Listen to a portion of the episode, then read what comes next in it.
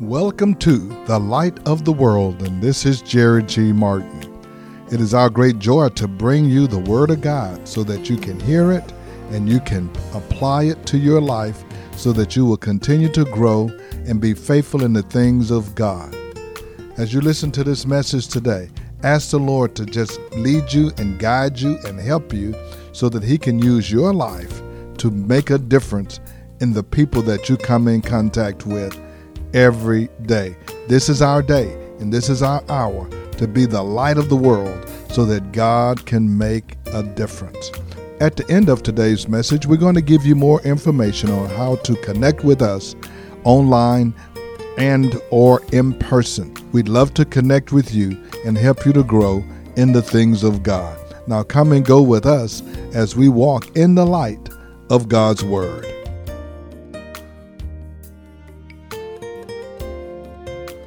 There are times in the lives of most believers that our faith and even our belief in God can come into question. When tragedy strikes and we have a loss of a loved one, or we may lose all that we own in a tragic fire or some disaster, we can wonder where God is. When we've done all we know how to do to live a righteous and a holy life, and we still have some challenging circumstances we have to deal with, it can shake our faith. When our faith is shaken, that can alter what we think of God. It can alter what we think of who He is and what He has been able to do. There have been people sometimes that get angry at God.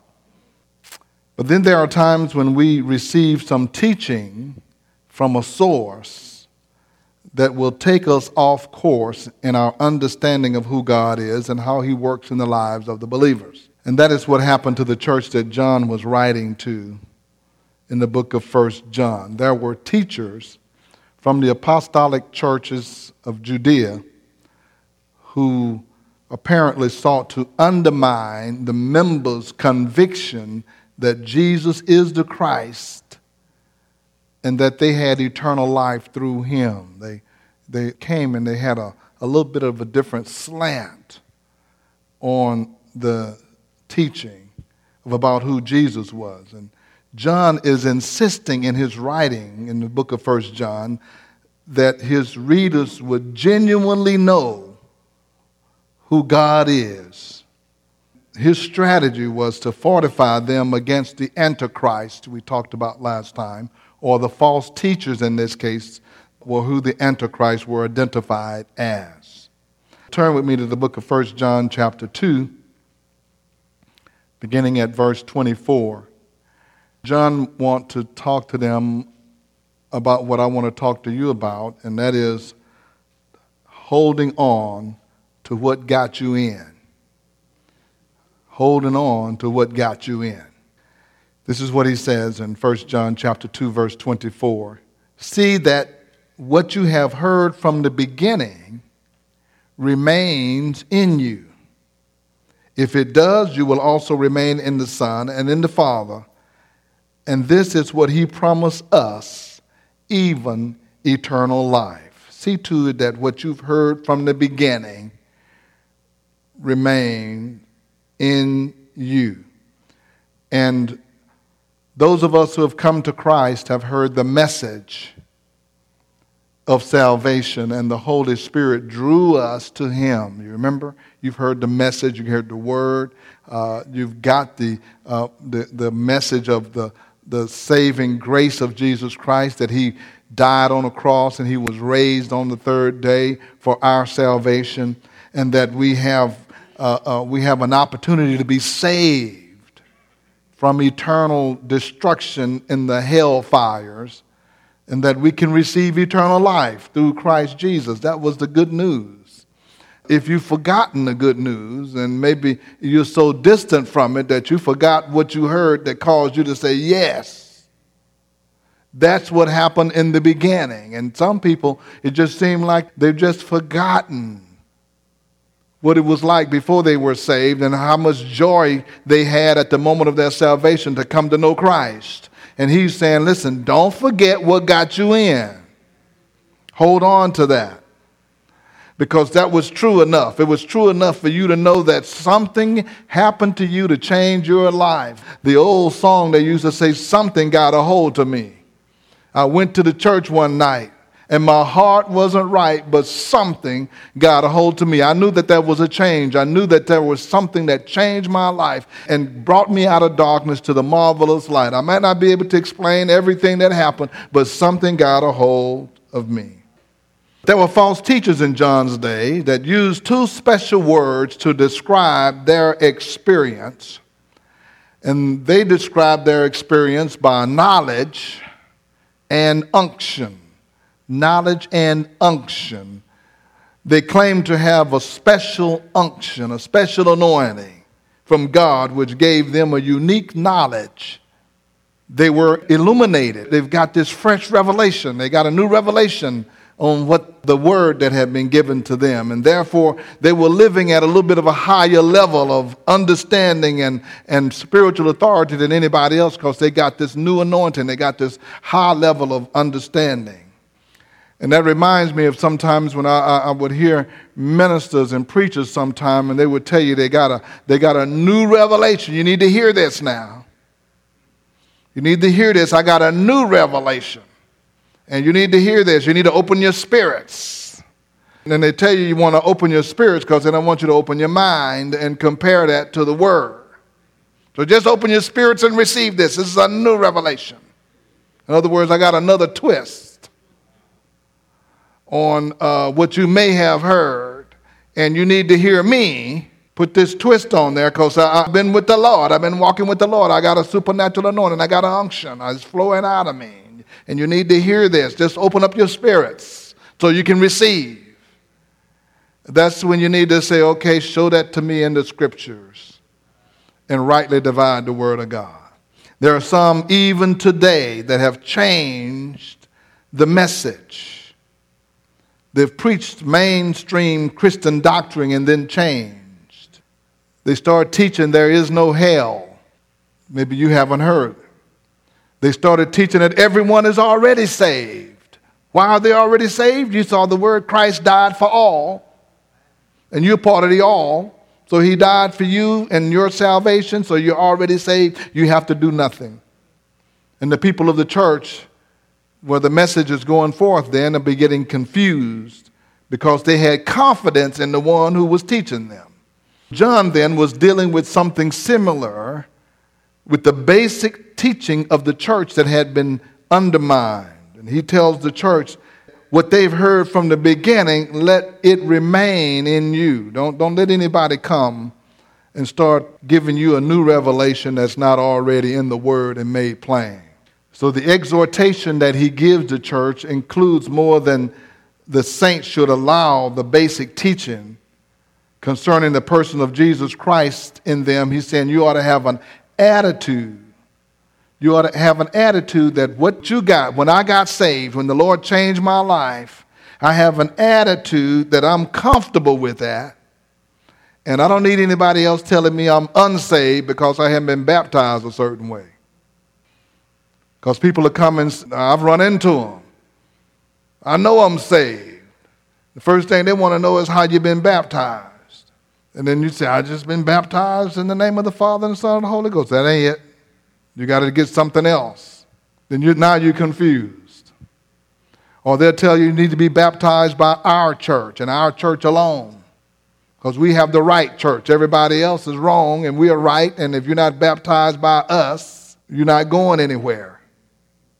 These uh, doctrines and these positions are still current in the world. John is saying, you know what? You know that you got saved. Listen, when, there's nobody that gets saved by accident. Nobody gets saved and then wake up and say, I don't know what happened to me. I wasn't trying to even get saved and now I'm saved. When you get saved, you know it. When your life changes, you know it. When He gives you a new heart, you know it. He gives you awaken a spirit in you that agree with God, and it's the Holy Spirit. You know it. If you got to keep questioning uh, your own salvation, you're questioning your own actions and your own lifestyle because you've seen nothing change. But when something changes, you know it. And when somebody else comes and tells you, no, you don't have nothing, you're going to say, I know I got something. because I know what I used to be, and I'm not what I used to be anymore. John says in 1 John chapter 5 verse 13 and as you read through this epistle you're going to find him using some of these phrases over and over. I, I, write these things that you can know. I want you to know. I want you to know in what you believe and who you believe. I want you to know. And he says, uh, chapter 5, verse 13, I write these things to you who believe in the name of the Son of God, so that you may know that you have eternal life.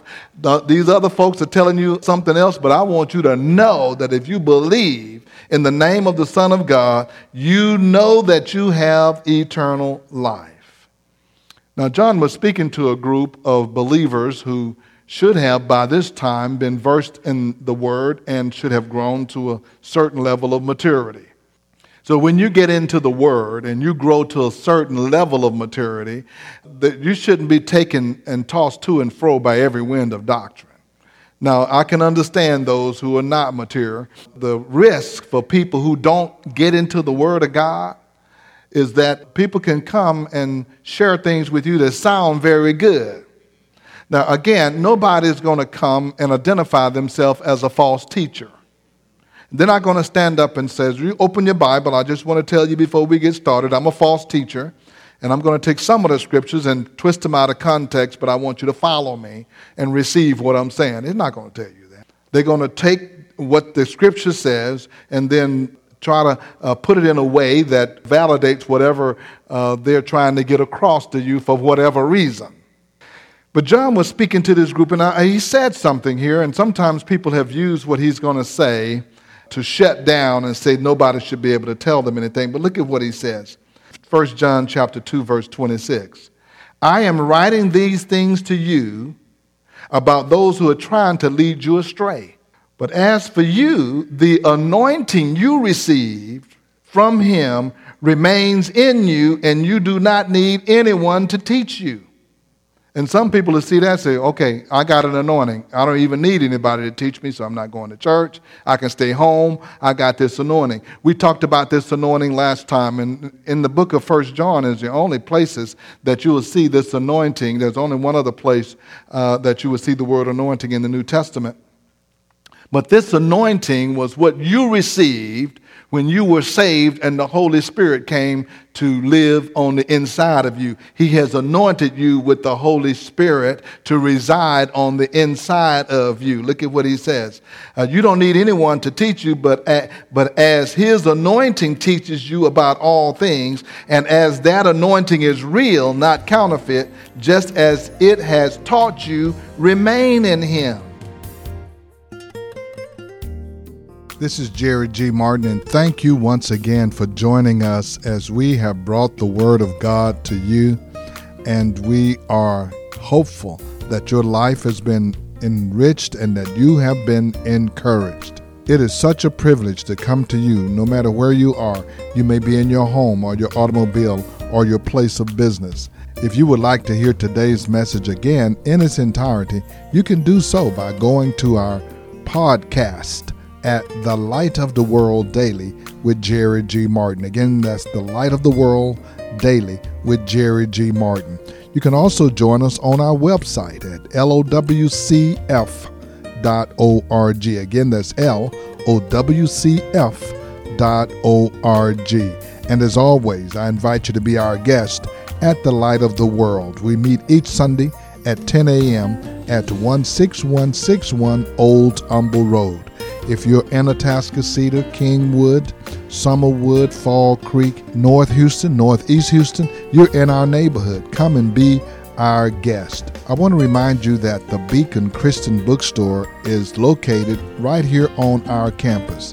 Almost every Christian bookstore in our city has closed, but we have an inventory of Bibles, communion supplies, Sunday school books, offering envelopes, study materials, or whatever you might need call the Beacon at 281 441 2885. Again, that's 281 441 2885. Now, for the light of the world, this is Jerry G. Martin saying, May the Lord our God richly bless you, and we'll be with you again next time.